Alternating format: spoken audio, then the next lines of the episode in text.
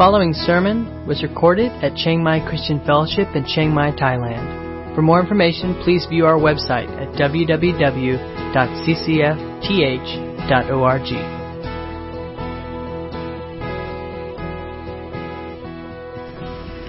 I'm not Tim, as you can tell. Um, I look something more like a maybe like a garden gnome to you compared to Tim, short with the big beard. Um, my name is Patrick. Uh, my family is some spread out somewhere around this building. We're the Rowe family. Um, kids, by the way, can can go to their classes uh, if they're going to one of the classes. Um, and uh, I'm here. Uh, Tim's away uh, doing some ministry um, this morning, uh, teaching. And so I'm here in his place, hoping to just be faithful to you all, faithful to the word. And uh, just just by way of introduction, really quickly, uh, I am coming uh, from a church in Houston. Uh, my family just moved here a few months ago, and uh, we were sent here by our church that we planted uh, eight years ago and uh, and that is an Acts 29 church, and this church also is part of the Acts 29 church planting network. So that's how I knew this church, knew Tim, uh, was connected, and so that's how we ended up here. And I'm really grateful to be here. We've been really blessed by being a part of the church, by being part of the family uh, these last few months. So thanks for welcoming us. Uh, we're going to continue in Galatians this morning. Uh, Tim started us off uh, by going through the first chapter, taking the last two weeks to go through the first uh, chapter of Galatians, and Paul introducing who he is, uh, reminding the Galatians of uh, the gospel that was preached to them in the very beginning, and I'll, I'll give a bit of a, a recap of that. Um, but we're going to continue into the second chapter and just the first 14 verses. So if you've got your Bible with you and you want to get that text ready to go. We'll be in Galatians chapter 2. Uh, so Tim's led us up to this point, covering the first chapter, and uh, Lord willing, we'll make it through those first 14 verses of the second one. Uh, in the first five verses of Galatians, what Paul is attempting to do, as Tim taught us, is establish gospel truth.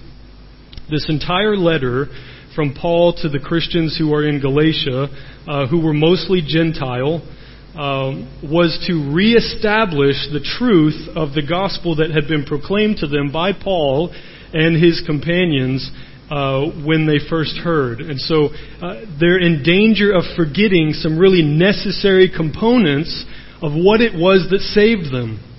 And Paul wasn't okay with that. So in the first five, five verses, he's establishing or reestablishing some gospel truth, namely that Jesus is the Christ that he is the Messiah.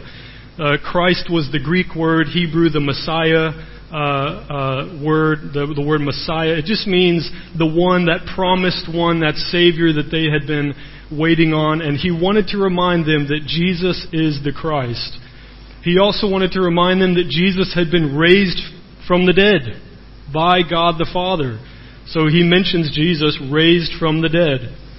And he also reminds them that Jesus gave himself for our sins to deliver us from this present evil age.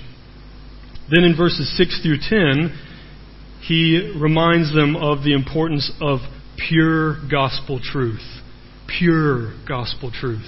Not just any gospel truth, not just any truth that anyone would call gospel, good news, but the gospel that was proclaimed to them and that it must be kept pure. Otherwise, it's no gospel at all. Amen?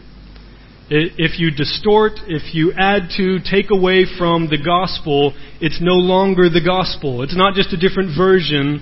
It's no longer good news. And he wanted them to remind them of that. In fact, he said, if we abandon or distort the gospel, we are, des- we are deserting God himself. Do you remember Tim teaching that? I'm, I'm astonished that you so quickly deserted the one who called you. So, distorting and abandoning the truth of the gospel, the pure truth of the gospel, is not just deserting the gospel, it's deserting God Himself. And he also said that Paul said that anyone who preaches a different gospel is an enemy of God and an enemy of the church. Let him be accursed. Let him be accursed, he said twice. And he was reminding them in his let him be accursed, let him be accursed, that they had already been told that before. Remember, as we have said before, so now we say again, let him be accursed. Let him be accursed. Not playing around with the purity of the gospel. It has to be preserved. Verses 11 through 24. The gospel is God's. It is God's gospel. It's not man's gospel. Paul didn't receive it from men. He received it from God himself. It was through a miraculous revelation that Paul had received the gospel, not from the teachings of mere human beings, not even from the teachings of the apostles. Remember, it was three years after Paul was saved, after he received this revelation from Jesus, that he ever even met Peter or any other apostle. The gospel is God's. When Jesus appeared to Paul and the gospel was revealed to him, he spent three years in Arabia and Damascus preaching, making disciples. Then, three years after the revelation, Paul finally met Peter, James, the Lord's brother, in Jerusalem. So we know that the gospel he was preaching in Arabia and Damascus was not taught to him by the apostles, but by Jesus himself. So this leads us up here to chapter 2 where Paul is going to expound on his history with the other apostles and his own efforts to maintain the purity of the gospel for the Gentiles. So, if you would uh, just follow along with me, I'm going to read uh, chapter 2, verses 1 through 14. Uh, I'll read it out loud if you want to follow along. Um, and then I'm going to just ask the Lord for help um, I find that I'm a very needy person and very dependent on the Lord, especially in a moment where you're trying to proclaim God's truth to His people. Uh, what a task. So we'll stop after we've read this and just ask the Lord to do what only He can do. So here's Galatians chapter 2, verses 1 through 14. Then, after 14 years, I went up again to Jerusalem with Barnabas, taking Titus along with me. I went up because of a revelation and set before them, though privately before those who seemed influential, the gospel that I proclaim among the Gentiles, in order to make sure that I was not running or had not run in vain. But even Titus, who was with me, was not forced to be circumcised, though he was a Greek. Yet because of false brothers secretly brought in, who slipped in to spy out our freedom that we have in Christ Jesus, so that they might bring us into slavery, to them we did not yield in submission even for a moment, so that the truth of the gospel might be preserved for you. And from those who seem to be influential, what they were makes no difference to me. God, knows, shows, God shows no partiality. Those, I say, who seemed influential added nothing to me. On the contrary, when they saw that I had been entrusted with the gospel to the uncircumcised, the Gentiles, just as Peter had been entrusted with the gospel to the circumcised, the Jews, for he who worked through Peter for his apostolic ministry to the circumcised worked also through me for mine to the Gentiles. And when James and Cephas and John, who seemed to be pillars, perceived the grace that was given to me, they gave the right hand of fellowship to Barnabas and me, that we should go to the Gentiles and they to the circumcised. Only they asked us to remember the poor the very thing I was eager to do. But when Cephas, that is Peter, came to Antioch, I opposed him to his face because he stood condemned. For before certain men came from James, he was eating with the Gentiles. But when they came, he drew back and separated himself, fearing the circumcision party. And the rest of the Jews acted hypocritically along with him, so that even Barnabas was led astray by their hypocrisy. But when I saw that their conduct was not in step with the truth of the gospel, I said to Cephas before them all, If you, though a Jew, live like a Gentile and not like a Jew, how can you force the Gentiles to live like Jews? Let's pray. Lord, we do thank you so much for your word. We thank you that you've delivered it to us miraculously that we have your word written on pages, preserved for us. That the truth of who you are and what your will is for us, for humanity, has been revealed to us clearly. Everything that we need for life and godliness delivered to us. Thank you for your word. And we thank you for your Holy Spirit who enables us and empowers us to understand your word, to proclaim it faithfully, to hear it faithfully, to embrace it and obey it faithfully. Thank you for your Holy Spirit. And Holy Spirit, we call on you now. And we ask that you would do what only you can do. That you would cause this to be a time when your church is built up and our faith in what Christ has accomplished for us and who we are, a new creation, new identity founded upon Christ and not on our own righteousness. We love you, God.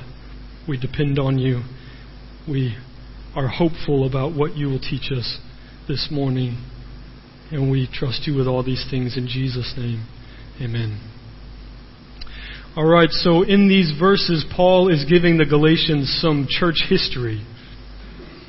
Some church history, his history even with the apostles. But it's not just for the sake of knowing the history. Uh, I'm, I'm kind of a nerd about this topic because I was a history major in college. Um, and so you're going, oh, so you were a history teacher. No, it was pointless. I actually, when I was choosing my degree, I was just scanning all the different degrees, and basically I majored in what will get me out of college the fastest. That was what I majored in. That just happened to be history. I actually kind of fell in love with it. I, I love history. I love knowing where we've been.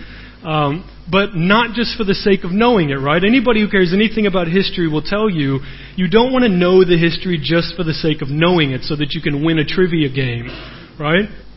You want to know it so that you know where you've been. What kind of errors have we made before? What kind of successes have we had before so that we can avoid the errors and we can repeat the successes and build on those successes, right? This is the point of history. It's no different here. Paul is proclaiming his history with the apostles because he's building a case for the purity of the gospel. He's giving history about his interaction with Peter and the other apostles so that we can see the errors from the past, we can build on the successes, and we can be heading in a place that pleases the Lord. That's good for the church. So we're learning some church history here from Paul, sharing this history as a means of building this case for their sake, that they would be confident of what the gospel is, be reminded of it, and be uh, encouraged, built up, and feel secure in their knowledge of the gospel. So here's what I want to ask of all of us this morning as we come to these verses that we don't just come to these verses because they're not loaded with all kinds of new doctrinal points. This, this first 14 verses of Galatians 2, Paul isn't saying, now let me remind you of this theological point, let me remind you of these doctrinal tenets. We're not going to seminary here. We're getting a history lesson. Now it's loaded with good doctrine. But we don't want to come to these verses as historians, just as theologians, although we always are. We always want to know what the Word of God says. But we need to come, we're meant to come. Paul intended for these verses to be received by us as disciples. As disciples. Not just historians or theologians, but as disciples. What can we learn? How can we be corrected? How can we be warned? How can we be shaped by the pure gospel as disciples of Christ? So, just encouraging that attitude that we would all be learners here from what Paul is sharing with them. Because we're not much different from them, to be honest. So he begins this chapter by saying, Then after 14 years I went up again to Jerusalem with Barnabas, taking Titus along with me. He's building, of course, on the history he's already shared that three years after Jesus saved him, he went down to Jerusalem and he had a meeting with Peter and he saw James, the Lord's brother, there, who had become uh, a pillar, he says, in the church in Jerusalem. He had this brief time with them. If we go all the way back to Acts chapter 9, we see that he was with them just for a short time.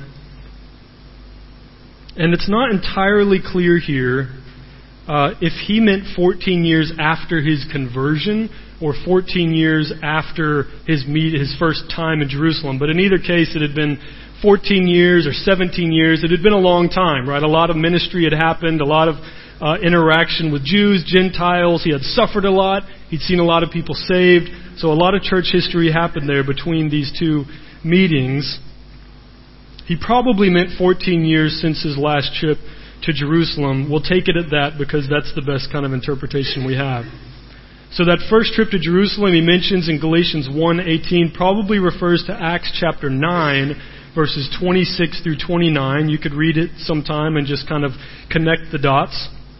And it's important to notice here that Paul had already been taking the Gentile, the, the gospel to the Gentiles for three or four years maybe, maybe even up to four years before Peter had a vision in Acts chapter 10 where God was proclaiming to him, you remember when the sheet descended down as Peter's on the rooftop and God says to him with this blanket filled with pork and I don't know, catfish and shrimp and whatever was in it, all these unclean foods to the Jews and he's saying, take, kill, and eat.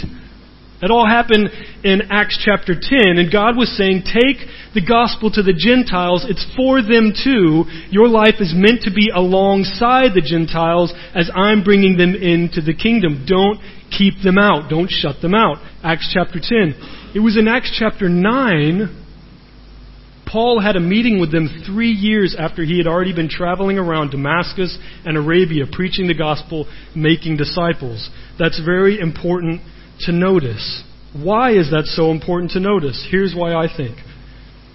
Because that tells us God was already doing a powerful work through Paul to bring the Gentiles into the kingdom basically in secret outside of Israel before anyone, long before anyone in Israel even thought that that was a possibility. Do you feel that?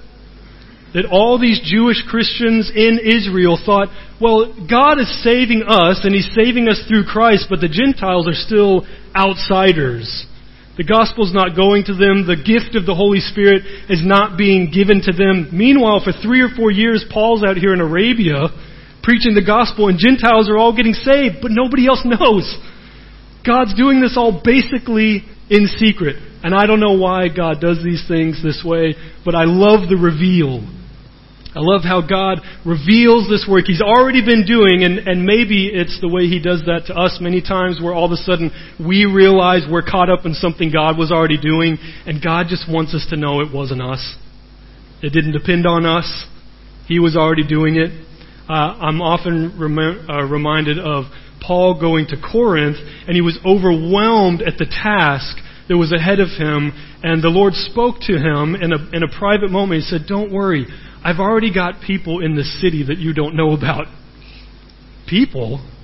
Paul might have thought, I'm the one who takes the gospel and, and the people become your people because they receive the gospel from me. But you're saying before I ever got here, you had people here.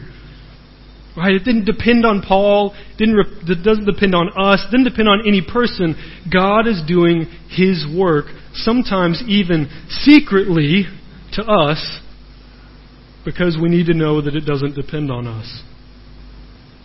So before we start reading about uh, anyone's failures, namely Peter's failures, we're going to get there and we're going to examine that.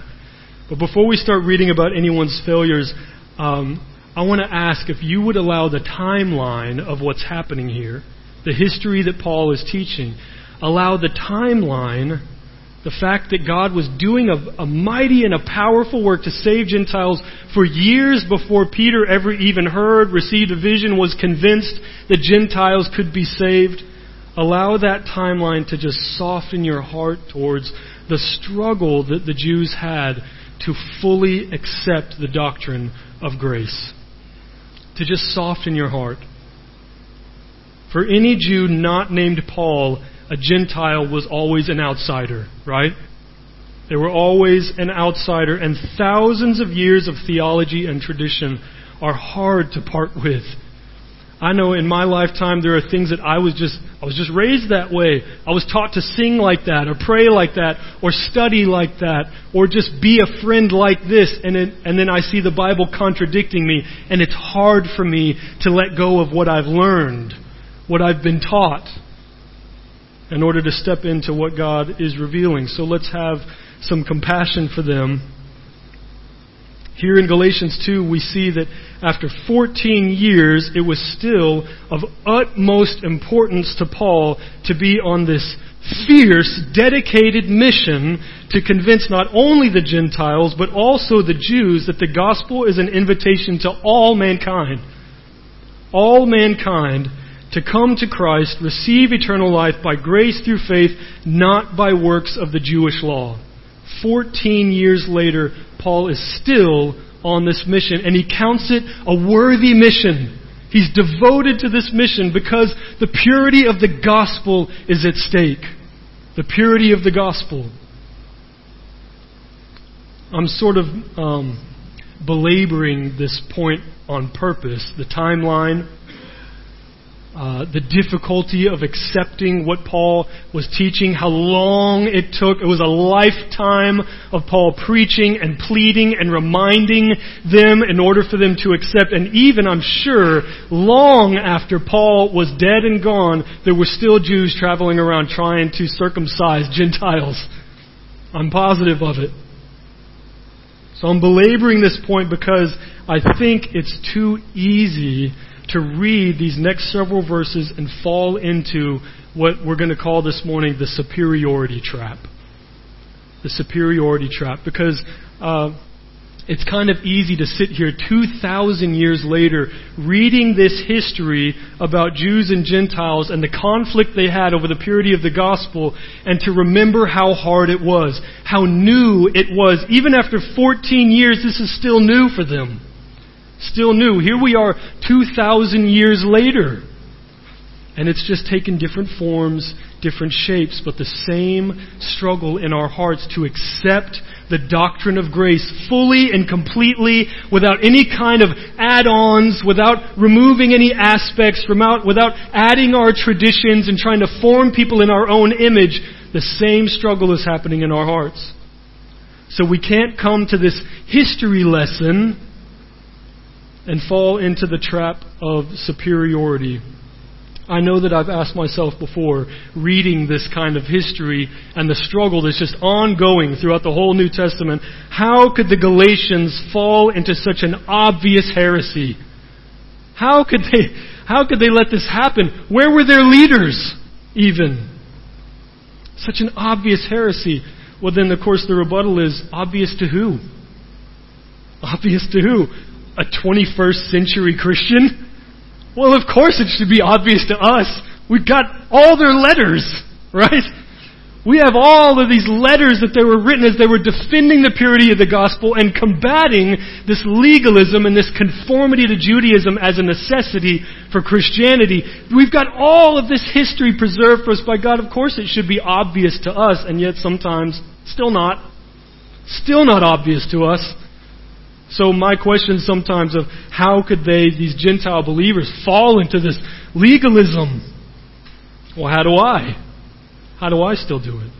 How could those Jews put such a legalistic burden on the Gentiles? Well, of course, the question back to me in my heart is, why do I expect people to get saved and start acting like me instead of acting like Jesus?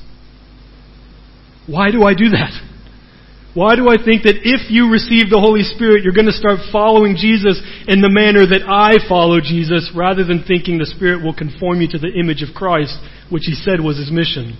Why am I always looking for you to look like me? It's the same battle in my heart, isn't it? Don't we do this all the time? How could Peter fail so miserably, we ask? Man, after three years following Jesus himself, Jesus looking right into your eyes, teaching you the gospel. You saw him raised from the dead. You saw him transfigured on a mountain with Moses and Elijah. You wanted to build a tent and stay there. Peter, how at this point, after all the miracles that you witnessed, how could you still fail so miserably? more miserably than I have betrayed the gospel on a daily basis? On a daily basis? Living in a way that proclaims I don't believe what I believe in my heart. How could I fail so miserably? You see, everybody on the wrong side of this history is not some kind of, whoa, how could that happen? Man, let's, it's like we're studying Nazi Germany. How could they let this happen? No. What we're studying here is human beings. Human beings who've received the gospel and yet are struggling to live in light of the gospel. Sound familiar? Sounds very familiar, right? Nah, you guys are good. Actually, I'm Paul in the story. None of us are Paul in the story, right? None of us are Paul here. We love to do this. We love to read the, the Bible and associate ourselves with the hero, whatever passage we're in. Like, like Paul's there telling Peter, how can, how can you, though a Jew, live like a Gentile? And we're standing next to Paul. Tell him, Paul. Yeah. How could you do that, Peter? Really, we're sitting over there next to Peter at the Jew table. Oh, jeez, how could I do this? We're not the heroes. We're the people who need the grace. We're the people who are failing, who are doing unthinkable things, betraying the gospel, betraying the one who called us. It's being a human being struggling to live in light of the gospel that we believe. We believe it, and yet we're conflicted.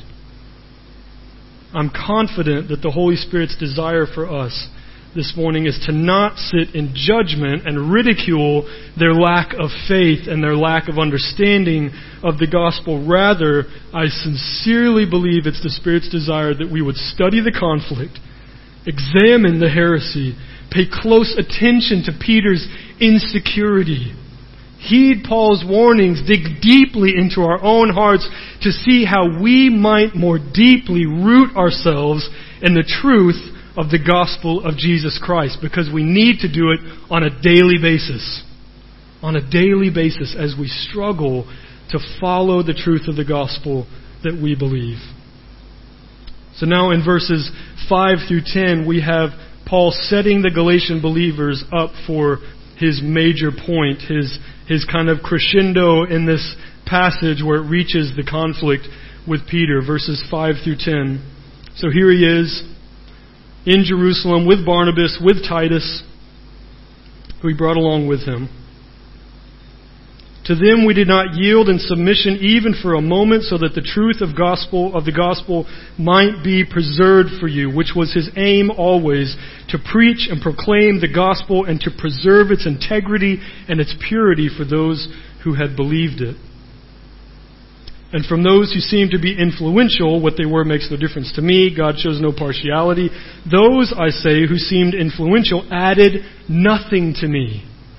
They added nothing to me, he says. So Peter, James, John, the pillars of the church, these, those apostles who had known Jesus personally and been taught by him and who were leaders in the Jerusalem church, the kind of gatekeepers of all the Christian theology, he went and consulted with them about the gospel he had been co- proclaiming to the Gentiles and he's, what he's saying is, they didn't add or take away anything from my gospel. I, I became confident in that moment that we agreed on what the gospel was. They added nothing to me. On the contrary, when they saw that I had been entrusted with the gospel to the uncircumcised, just as Peter had been entrusted with the gospel to the circumcised, for he who worked through Peter for his apostolic ministry to the circumcised worked also through me for mine to the Gentiles. And when James and Cephas, that is Peter, and John, who seemed to be pillars, perceived the grace that was given to me, they gave the right hand of fellowship to Barnabas and me, that we should go to the Gentiles and they to the circumcised. I've never said the word circumcised so many times in one minute. Only they asked us to remember the poor, the very thing I was eager to do. So here's this meeting with the apostles where everyone agrees and they're all in unity about what the gospel is. What are we to be proclaiming? What did Christ die for? Who is Jesus? Who is he for us? And who are we when we believe and him. They agreed on all of these things.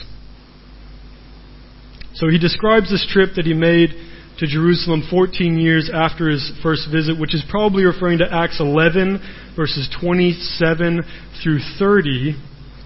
He brought along Barnabas, a Jewish Christian, and Titus, an uncircumcised Greek Christian. And he brought along Titus for a very specific purpose this meeting where he's making sure we're all preaching the same gospel. You remember he said uh, to make sure that I wasn't running in vain or had run in vain. Paul doesn't actually imagine that he's been preaching the wrong gospel. He wants to make sure that there's unity in the church about what the gospel is so that we don't have a divided church preaching two different gospels. He, he would have considered that a monumental failure if two different gospels are being preached. One by grace through faith, not by works, so that no one should boast. And one by grace through faith with some of your works, so that you sort of boast. He wanted to make sure there weren't two different gospels being preached, but one unified voice of the church proclaiming a gospel of salvation by grace through faith, not by works, so that no one would boast. He wanted to lay the gospel message before the Jerusalem apostles with a Gentile right by his side. Titus, uncircumcised Greek. I don't know how, I don't know if Paul was just like, by the way, he's uncircumcised. Okay, meeting continues. I don't know how everyone was aware, how he meant for this to be some sort of. I don't know. Let's keep reading. Right by his side to see if their version of the gospel would require Titus to be circumcised as a convert to Judaism in order to be a real, legitimate Christian. That's what Paul wanted to know. Uh, not that he was dangling Titus out there, but he wanted to see will they balk at, will they stumble over a Greek uncircumcised Christian standing here in this meeting? He goes on to recount in verse 6 how he, Peter, James, John all agreed on the truth of the gospel. They added nothing to me. That was a momentous meeting in church history. You should be really thankful that that meeting happened because the purity of the gospel was preserved through that meeting. No division among the apostles concerning the truth of the gospel by grace through faith in Christ for all who believe, both Jew and Gentile.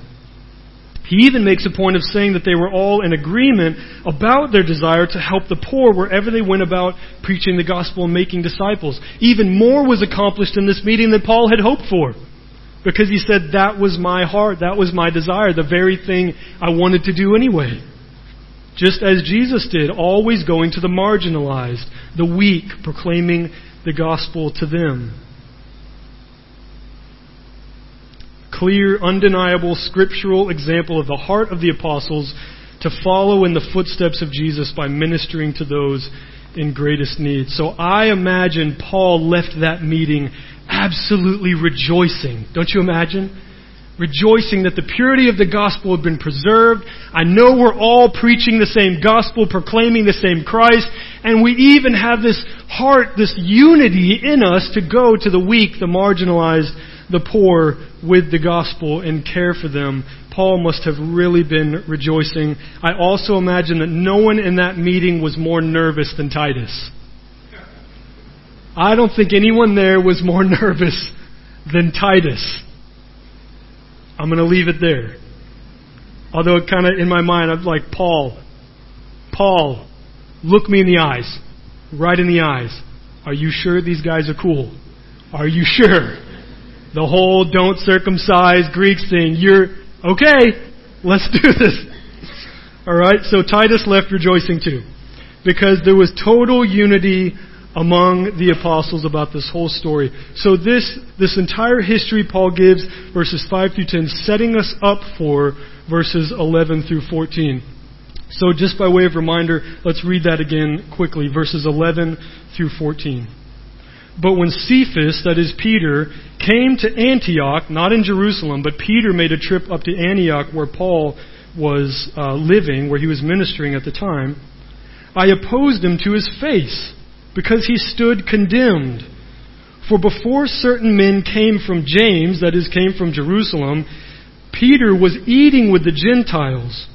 But when they came, he drew back and separated himself, fearing the circumcision party. That is, those Jewish Christians who said, once a Gentile converts to Christianity, they should be circumcised. They should be held accountable for living like a Jew. And the rest of the Jews acted hypocritically along with him, so that even Barnabas was led astray by their hypocrisy. But when I saw that their conduct was not in step with the truth of the gospel, I said to Cephas before them all, If you, though a Jew, live like a Gentile and not like a Jew, that is, he's not obeying all these Jewish traditions and customs and ceremonial laws, if you live like a Gentile and not like a Jew, how can you force the Gentiles to live like Jews? That is, how can you say to a Gentile, if you're going to eat with me, you got to eat like a Jew?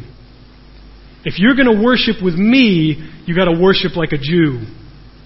How, when you've been living like a Gentile, can you place this Jewish burden on them? This is Paul's question.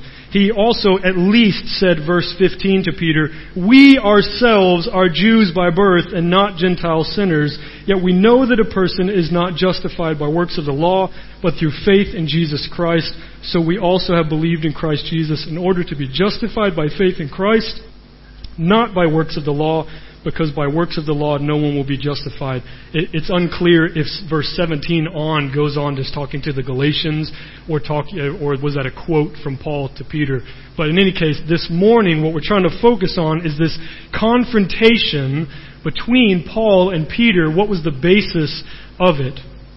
In Paul's words, Peter was living like a Gentile, not like a Jew, and that that was a good thing. It was a good thing he, he's not rebuking him yet. You live like a Gentile and not like a Jew, but then the rebuke comes later. Then how can you place this burden on them? Peter had been embracing not only his own freedom, but also the freedom of the Gentile believers. He had been fully, completely, publicly embracing the freedom that Christ had purchased for him for the Jews, for the Gentiles, he was walking in true, joyful freedom. By eating with Gentiles, Peter was obedient to the vision God had given him in Acts chapter 10. Take, kill, eat, associate with Gentiles, welcome them, go after them, preach to them. Call them family. He had been obedient to that vision in Acts 10 preaching a pure gospel by not putting any burden on them to become like Jews in order to have confidence that they belong to Christ completely. In other words, it really does not depend on your righteousness. Not a shred of your righteousness for you to be saved. Peter was proclaiming this openly to the Gentiles by eating with them. I know it may not mean that to us now. We may struggle to understand the significance of Peter, a Jewish apostle, coming and sitting down at a table and eating pork with a Gentile. But in their day, it was preaching the gospel. It was preaching the gospel. A radical kind of gospel. But when some Jews came in and started preaching that it was more spiritual more Christian, more pleasing to God to live like a Jew, Peter's fear of man was awakened and he withdrew from the Gentiles. He acted hypocritically. His example as an apostle caused even Barnabas, who's mentioned in the scriptures as an apostle, even Barnabas to be led astray and fall into this trap of legalism, of self righteousness, of distorting the gospel. Now, again, it's important to note from Acts how the story unfolded completely. Okay? Uh, spoiler alert. In Acts chapter 15, we see that Peter went back to Jerusalem after this confrontation. He, he went back with Paul, with Barnabas, and he, right before, in a council meeting with all of the other apostles and leaders, in Jerusalem, he defended the purity of the gospel, that it, it is by grace of the Lord Jesus that both Jews and Gentiles will be saved, not through obedience to the law. Peter went back to Jerusalem and he defended the purity of the gospel. He didn't continue in this hypocrisy. He repented and he preached what was true. So the purity of the gospel was preserved, which we're thankful for. Legalism was condemned, which we're thankful for. Grace won the day. Christ was exalted as our only hope of salvation. Not Christ plus. Not Christ as long as you. But Christ alone was exalted as our only hope of salvation, that when we trust in Him, what He accomplished through His life, death, resurrection, ascension, intercession for us, giving His Holy Spirit to those who would trust in Him, that is only through this that we're saved, not by adding our good works to make ourselves extra good for God. Paul was able to affirm to the Galatian believers that the gospel is the power of God for salvation, not the gospel plus their own good deeds or religiosity. But if there is one question I'm left with at the end of this very good story, this story with a great ending that Peter repented, and the purity of the gospel preserved. The question at the end of this story of gospel versus legalism, the righteousness of Christ alone versus the righteousness of Christ plus my own. Here's the question.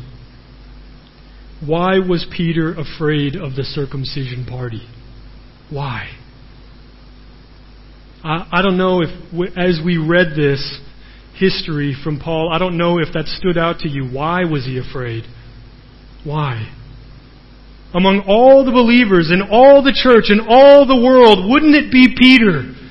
Now 20 years after the resurrection of Jesus, the coming of the Holy Spirit at Pentecost, mass salvation, visions, angelic deliverance from prison, powerful miracle after miracle witnessed by his own eyes, wouldn't it be Peter? of all people who would be free from the fear of man? Wouldn't it be Peter?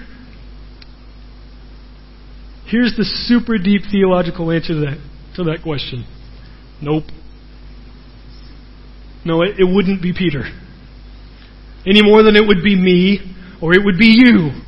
No matter what we've experienced with the Lord, no matter what we've been taught, we are still capable in our flesh to become afraid of people. The human heart, no matter how deeply it is submerged in life changing, light giving grace from Christ, can still find reasons to fear. Do you ever find yourself doing that? Almost looking for something to be afraid of? Almost looking for something to be worried about? Like in the moment of total freedom and joy and satisfaction in Christ, you almost get nervous, like waiting for something to happen oh no, if it's good, that means something bad's going to happen. We can find reasons to fear. Now, my real goal is not to stop there at that point, just asking that question, but to ask a deeper, more underlying question. And what I'm trying to do here, just to be completely forthcoming and open with you, I'm not trying to pull any punches or, or trick you into all of a sudden going, ah, wow, revelation. Let me just spoil it for you. What I'm trying to do here is get us all to be sitting before the Lord as teachable disciples. Tender hearted, receptive, humble, aware of our own weakness, our own frailty, our own ability to fear. So, my goal here is to ask an even more underlying question if Peter was afraid of these legalists from Jerusalem, what was it that he feared they would do to him? He was afraid of them, but what was it that he was afraid they would do to him? How could they hurt him? Were they going to tell on him? Were they going to report him to the apostles? He's Peter. Like he's the apostle. It'd be like the principal being afraid of getting in trouble. Who are they, they going to tell? Right? Let me tell you why he feared them. He feared them for the same reason any of us fears anyone. He feared that they would judge him. That they would judge him. That they would make decisions about him. That's what he feared. Decisions he was afraid of. Decisions he was afraid would have consequences that would hurt him. I don't believe in this moment that Peter changed his mind about the gospel. I, I just don't accept that. I, I would never agree that Peter was sitting at a table full of Jews, watching Gentiles outside, wishing they could come in, and he was going, Nope, sorry, the Lord changed his mind. Turns out I was wrong. That whole vision I had about you was wrong. I just, I don't accept that Paul changed his mind about the gospel. I don't believe for a moment Peter decided his Jesus would only accept him if he lived like a Jew. I don't believe that. Rather, once again, Peter is perhaps the biblical figure I most closely identify with, not because of his heroics, but because of the evident conflict in his soul to fully embrace the things he knew in his heart to entrust himself entirely to the gospel message that he so boldly proclaimed. To believe in every corner, every crevice, without exception, the gospel proclaimed by Christ, no matter what. No matter how risky, no matter how scary, no matter what anyone would think, to just cling to Christ. He was so conflicted at times. And in that way, I feel so much like Peter. Uh, again, I, maybe I'm alone in the room, but I don't think so. I don't think so. I think we all, if we're being really honest, would say we identify with Peter here more than Paul. Although we have our Paul moments where, by God's grace, we recognize a trap and we call it out and we don't fall in. Praise the Lord. But many, many times in my own heart, I feel so divided. And I know that I'm sitting in a trap of my own fear of judgment. The Holy Spirit had awakened Peter's heart to the truth of the gospel.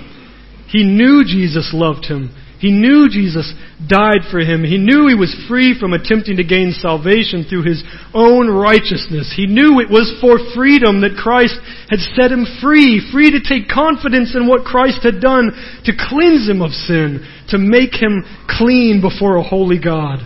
He had heard with his own ears as Jesus taught, Don't fear men who can only kill the body and after that can do nothing. Peter was there for that. But in a moment, are you with me here? In a moment, with eyes watching, a test of his faith in the fullness, the depth, the comprehensiveness the absoluteness of what Christ had done and who Christ was for him. In a moment, he wavered. He wavered. Why is it that when I think I've done well, me, if I can just lay my heart open before you, when I think I've done well, when I've prayed, when I've read my Bible, when I've blessed someone, when I've made the best use of an opportunity, seized a moment to preach the gospel to an unbeliever or to encourage some brother or some sister, when I feel that I've done well, I find it easier to approach God in prayer. Why is that? But when I've sinned, when I know I've failed, when I've squandered an opportunity, when I've bailed, when I've wavered, then I find it harder to approach God in prayer. Why is that? I want to invite you to just feel my failure. You can use me. Feel my wavering. Feel my division.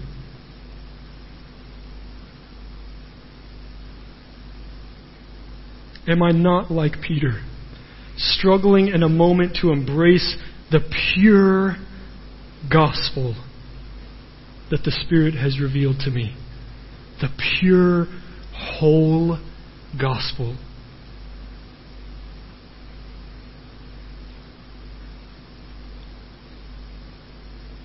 I think every time we sin, I think every time we lose faith, what's really happening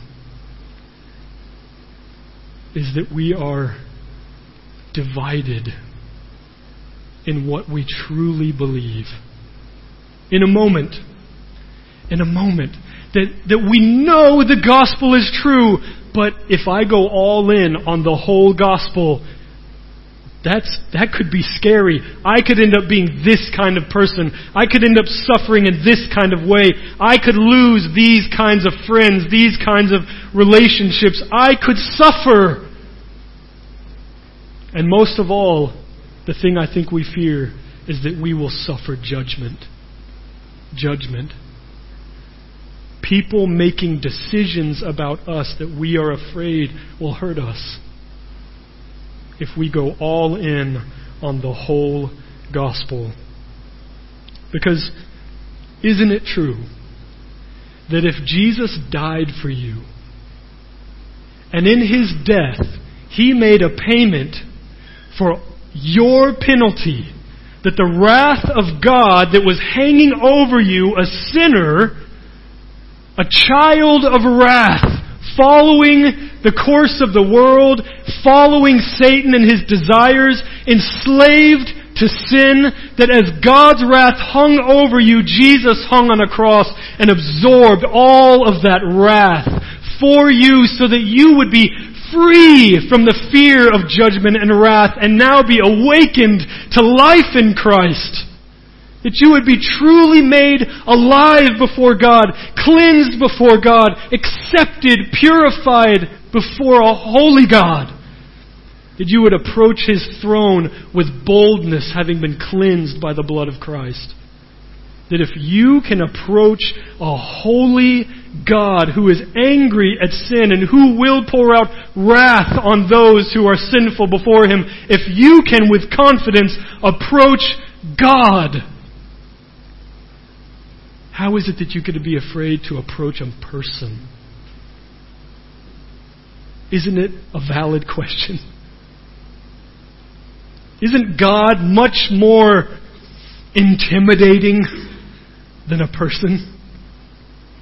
But if God in Christ has absolutely loved us poured out grace and mercy on us, accepted us, welcomed us, holds us close to himself, and is faithful to us to give us a new identity, no longer identified by sin, but now identified by the righteousness of Christ given to us as a gift, holy and loved by God.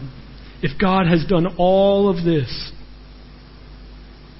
then in a moment where we're afraid of a person, afraid of judgment, afraid to embrace the gospel for ourselves, isn't it that we're struggling to believe that truth completely? That God really has done all these things? We have a tendency to minimize the gospel in order to protect ourselves from possible consequences. Because if the gospel's true and I really believe it, what in the world would I be afraid of? As Jesus said, what's the worst they can do? Kill you? That's the worst they could do. He says, if God instead can kill both your body and cast your soul into hell, it's only Him you should fear. And yet the one who can actually hurt us is the one most wholeheartedly and faithfully devoted to never harming us. What kind of confidence does that give us? Peter forgot his confidence. He just forgot the gospel. He was afraid of people and he forgot the gospel.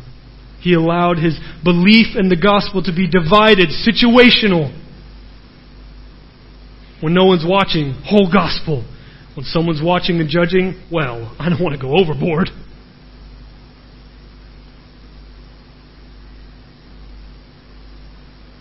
I think, like Peter, it's my struggle to be an honest disciple of Christ at all times, completely accepting the truth of the gospel for myself and for others. And that's why I stumble.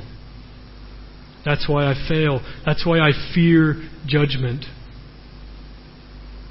And this is why it was so massively important and urgent for Paul that the purity of the gospel be preserved.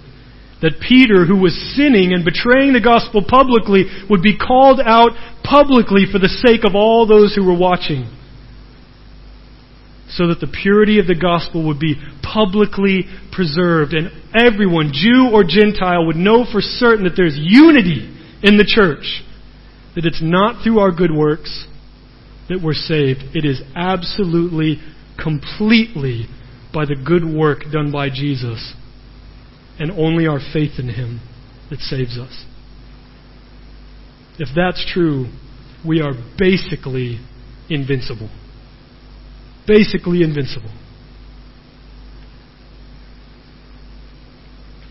If his righteousness couldn't earn him good standing with God, then neither could Peter's sin separate him from God. God was never counting on him or any one of us to be good enough. Never. It was always by grace through faith. And this conflict in church history is sitting there on the pages of your Bible to just remind you always, remind you that every one of us can forget Every one of us can fail. Every one of us can become divided in our hearts, and we need to rally around each other always and say, Whoa, whoa, remember, Christ died for you. Christ was raised for you. Christ reigns on high for you. Christ will return for you. You are absolutely, completely loved and embraced by the Father because of Christ, not because of you. Be free, brother. Be, free, sister. We need this from each other. This kind of holy conflict. It's good for the church. It's a great reminder for us in order to continue preserving the purity of the gospel for ourselves and for all those that we will proclaim it to. So that they know they're welcomed into a family where Christ is all where Christ is sufficient. Christ is what we need, not our own goodness. Let's pray about it. You've been listening to a sermon recorded at Chiang Mai Christian Fellowship in Chiang Mai, Thailand. For more information, please view our website at www.ccfth.org.